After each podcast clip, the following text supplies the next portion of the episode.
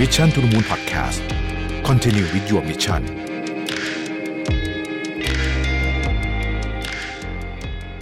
ส่งต่อความรักด้วยสินค้าราคาพิเศษจาก Mission to the Moon ครับ ลดสูงสุด 50%พร้อมเปิด pre-order ตุ๊กตาสมมูล พร้อมรับเทศกาลวันวาเลนไทน์เลย สั่งซื้อได้ตั้งแต่วันนี้ถึง 28 กุมภาพันธ์ 2566 ทาง Line Official at Mission to the Moon ครับ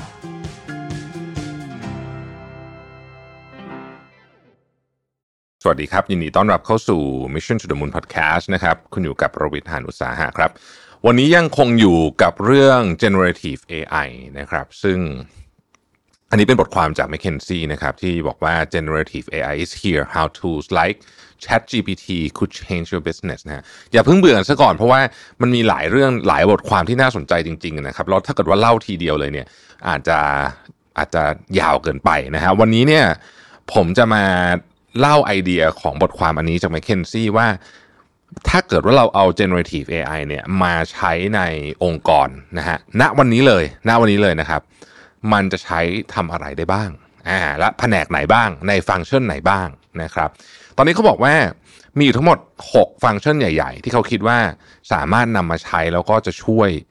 ในการทำงานของคนที่อยู่ปัจจุบันนี้ได้เยอะเลยนะครับแผนกที่ 1 คือ marketing and sales นะครับเดี๋ยวเราลงรายละเอียดให้ฟังนะฮะแผนกที่ 2 คือ operations นะครับแผนกที่ 3 คือ IT หรือ engineering นะครับแผนกที่ 4 risk and legal แผนกที่ 5 R&D 6 ไม่เรียกว่าแผนกละกันเรียกว่า เขาใช้คำว่า employee optimization ก็คือเป็นการใช้ ของเจ้าตัวส่วนบุคคลนะว่างั้นเถอะนะฮะก็คือว่าแผนกอะไรก็ได้นะฮะสามารถใช้ไอ้ generative AI ในการทำงานช่วยได้ในบางฟังก์ชันนะครับมาดูที่ marketing and sales ก่อน ซึ่งผมคิดว่าเป็นอันที่ได้ใช้เยอะแน่นอนนะครับเมื่อเช้าเนี่ยผมก็เพิ่งประชุมกับทีมไป แล้วก็บอกว่าเออเนี่ยลองไปใช้มันทำงานดูสินะมันมันใช้ได้หลายอย่างนะเขียน press release อะไรแบบเนี้ยโอเค มันยังไม่ perfect ร้อยเปอร์เซ็นต์แล้วก็มันภาษาไทยมันก็ยังคงแบบมีความงงๆอยู่เนี่ยนะครับแต่ว่า ถ้าเป็นภาษาอังกฤษนะผมว่าใช้ได้เลยนะ คือคือโอเคแหละนะครับ เดี๋ยวเล่าให้ฟังว่าเราควรจะมีข้อควรระวังอะไรบ้างนะครับ แต่สำหรับ Marketing กับ Sales เนี่ยนะฮะทำได้หลายอย่าง อันที่ 1 คือตระกูลพวก Copy ทั้งหลายนะครับ Copy ทุกอย่างเลยเนี่ยนะฮะตั้งแต่เขียนบรรคำบรรยาย ตั้งแต่โซเชียลมีเดียคอนเทนต์นะครับ Technical Sales Content นะฮะพวกเนี้ยนะฮะจะทำตารางถ่ายวิดีโอเอ่อจะทำอะไรอย่างเงี้ยได้หมดเลยนะฮะพวกตระกูลคอนเทนต์ทั้งหลายเนี่ยช่วยได้นะครับ หรือบางคนเนี่ยบอกว่า เอ่อต้องทำเอ่อคล้ายๆกับเขาเรียกว่าเป็น educational content นะฮะ educational content อย่างสมมติว่าผมทำบริษัทเครื่องสำอางใน educational content ก็จะเป็นพวกแบบทำยังไงผิวถึงจะดีอะไรเงี้ยที่ไม่ได้ขายของอะ่ะแต่เป็นอะไรที่แบบให้ความรู้นะฮะอาจจะมีแอบตบขายของนิดหน่อยตอนท้ายๆอะไรแบบนี้ แต่ว่าเป็นการให้ความรู้เนี่ยอันนี้ก็ดีนะครับอันที่สองนี่ก็คือพวก product user guide ต่างๆนะฮะอันนี้สมมุติว่าคุณขาย เครื่องจักรเนี่ยดีเลยนะครับเพราะว่ามันมันก็จะต้องมี user guide ใช่ไหมเราก็เขียนได้นะครับให้มัน analyze customer feedback นะลูกค้า feedback ของลูกค้าก็ได้นะครับ ให้เอาเก็บข้อมูลมาแล้วก็รวบรวมมาแล้วก็สรุปให้ฟังอะว่าเออมันเป็นยังไงดีไม่ดียังไง แทนที่ปกติต้องใช้คนทำใช่ไหมอันต่อมาเนี่ยนะครับเออสามารถที่จะเอาไปใช้ในการคิดได้ว่าจะทำยังไงให้ลูกค้าเนี่ยได้ประสบการณ์ที่ดีที่สุด นะฮะไปช่วยคิดได้เออจะทำยังไงที่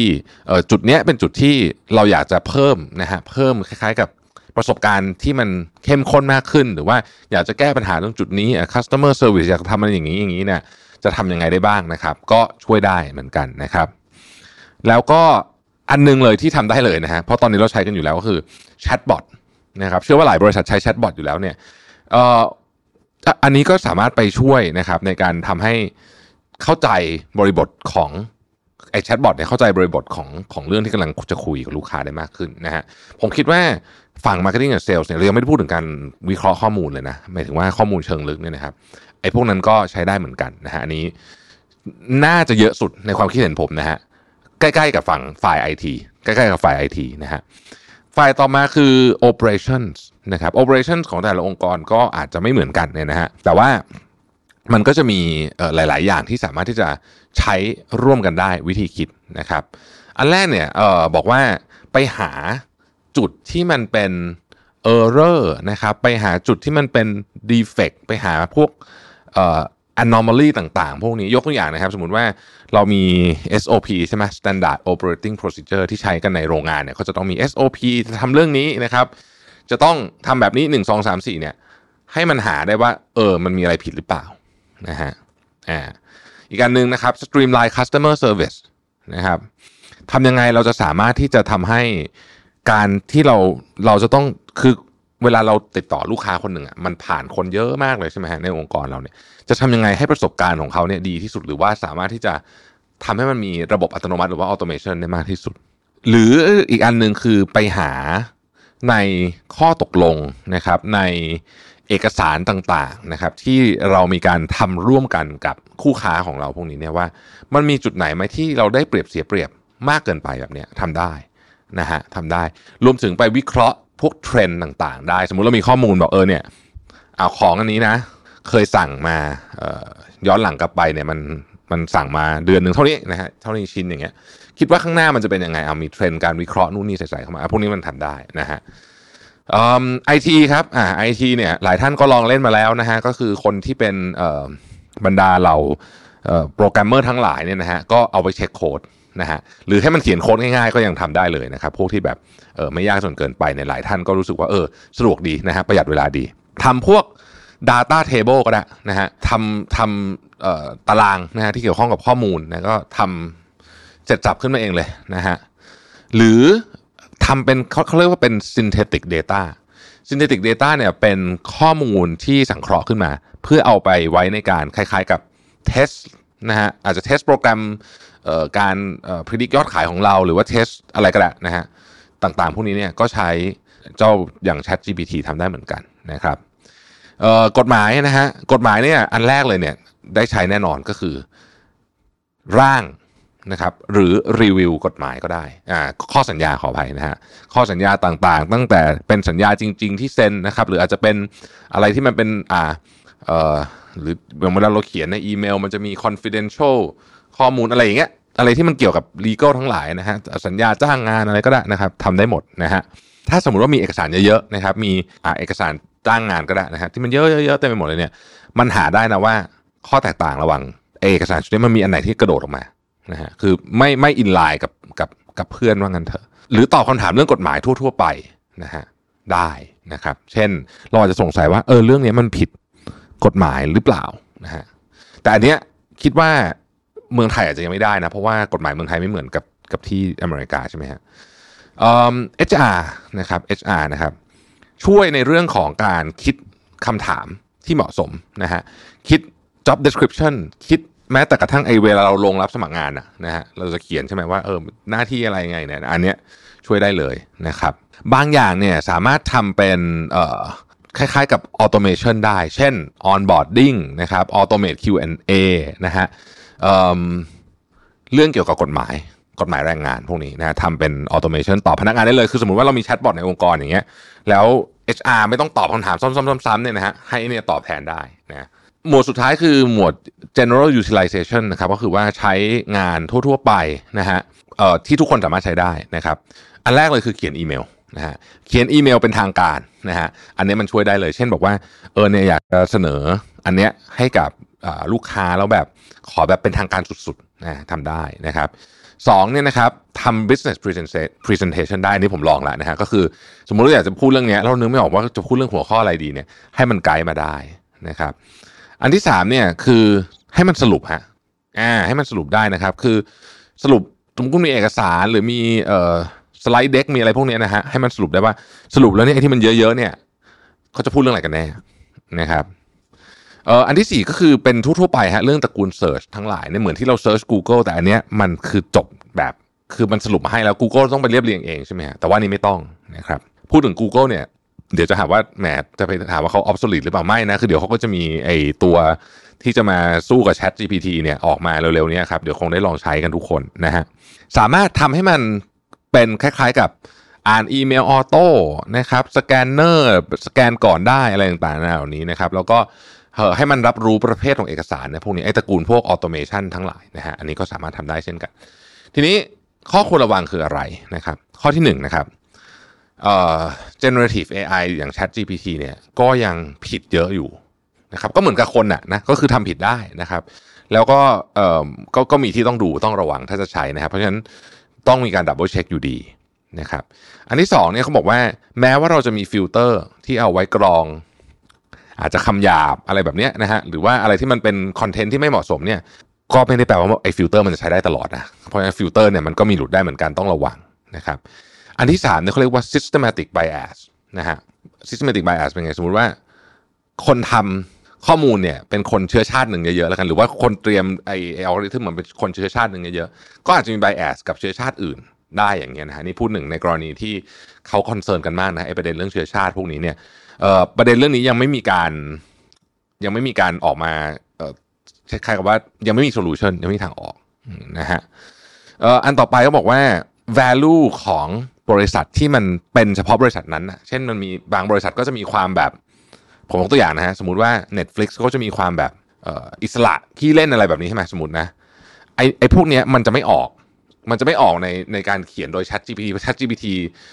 ยังไม่ยังก็ไม่ไม่ได้รู้จักเราขนาดนั้นนะฮะว่าแบบเฮ้ยเรามี value มีอะไรแบบนี้นะครับนอกจากมันมีโมเดลอยู่แล้วนะฮะ เช่นอ้างอิงโมเดลของ Amazon บางอย่างอย่างเงี้ยที่ที่มันเป็นคล้ายๆ reverse press release นะฮะอาจจะเคยได้ยินกัน Amazon เนี่ยเขาจะมี reverse press release เนี่ยอันเนี้ยมันเป็นโมเดลอันเนี้ยอันเนี้ยมันทำได้นะถ้าแบบเนี้ยมันทำได้ แต่ว่าถ้าเกิดว่าเออให้มันเขียนทั่วไปเนี่ยมันก็จะไม่สะท้อนเรื่องนี้นะครับสุดท้ายก็คือว่าเรื่องของลิขสิทธิ์ฮะอันเนี้ยยังไม่จบ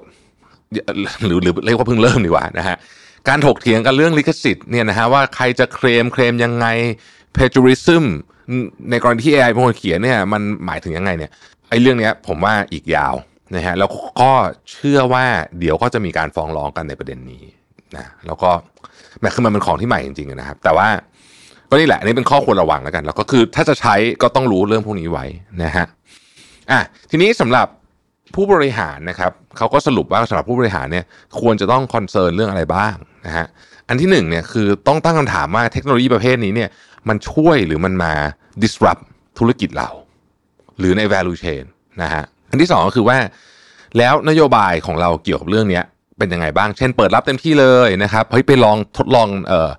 ลงทุนด้วยนะฮะหรือว่าจะไปสร้างธุรกิจใหม่เพราะว่ากลัวว่าธุรกิจเดิมจะถูก disrupt อะไรก็ว่ากันไปพวกนี้นะครับต่อมาอันที่สามก็คือว่าเนื่องจากไอ้ของพวกนี้มันมีข้อจำกัดอยู่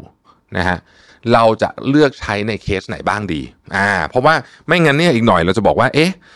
เฮ้ย ถ้าเขียนอีเมลแล้วให้ AI มันเขียนให้หมดเนี่ย เอ๊ะคนเราจะมันจะมันจะมันจะได้แบบที่เราอยากได้จริง ๆ หรือเปล่าสมมตินะฮะอ่าเราก็จะต้องบอกว่า use case ของ AI เนี่ย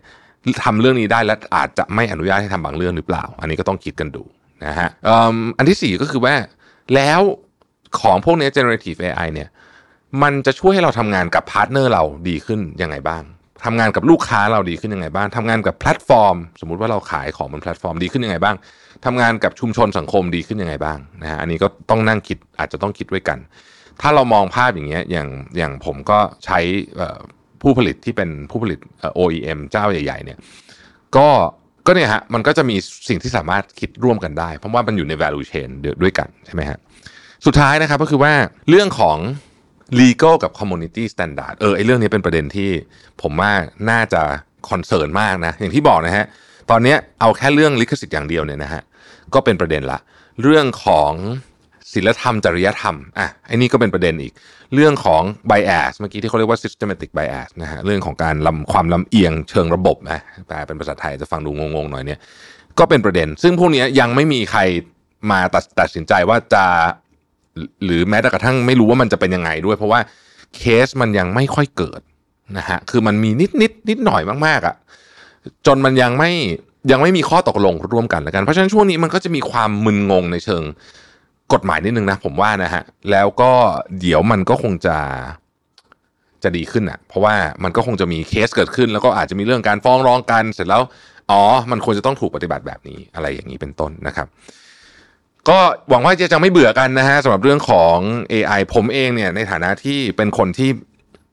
เอาเอาบอกตรงๆ ไม่ได้เป็นคนชอบอะไรเทคนิคนะครับใครที่ฟังพอดแคสต์ผมน่าจะพอรู้นะ ผมนี่ไม่ใช่สายนี้ แต่เขารู้สึกตื่นเต้นนะ กับเจ้า generative AI เนี่ยรู้สึกว่า เออ มันช่วยให้เราทำอะไรได้เยอะขึ้นจริง ๆ นะครับ ก็ขอบคุณที่ติดตามนะครับ เราพบกันใหม่พรุ่งนี้ สวัสดีครับ Mission to the Moon Podcast Continue with your mission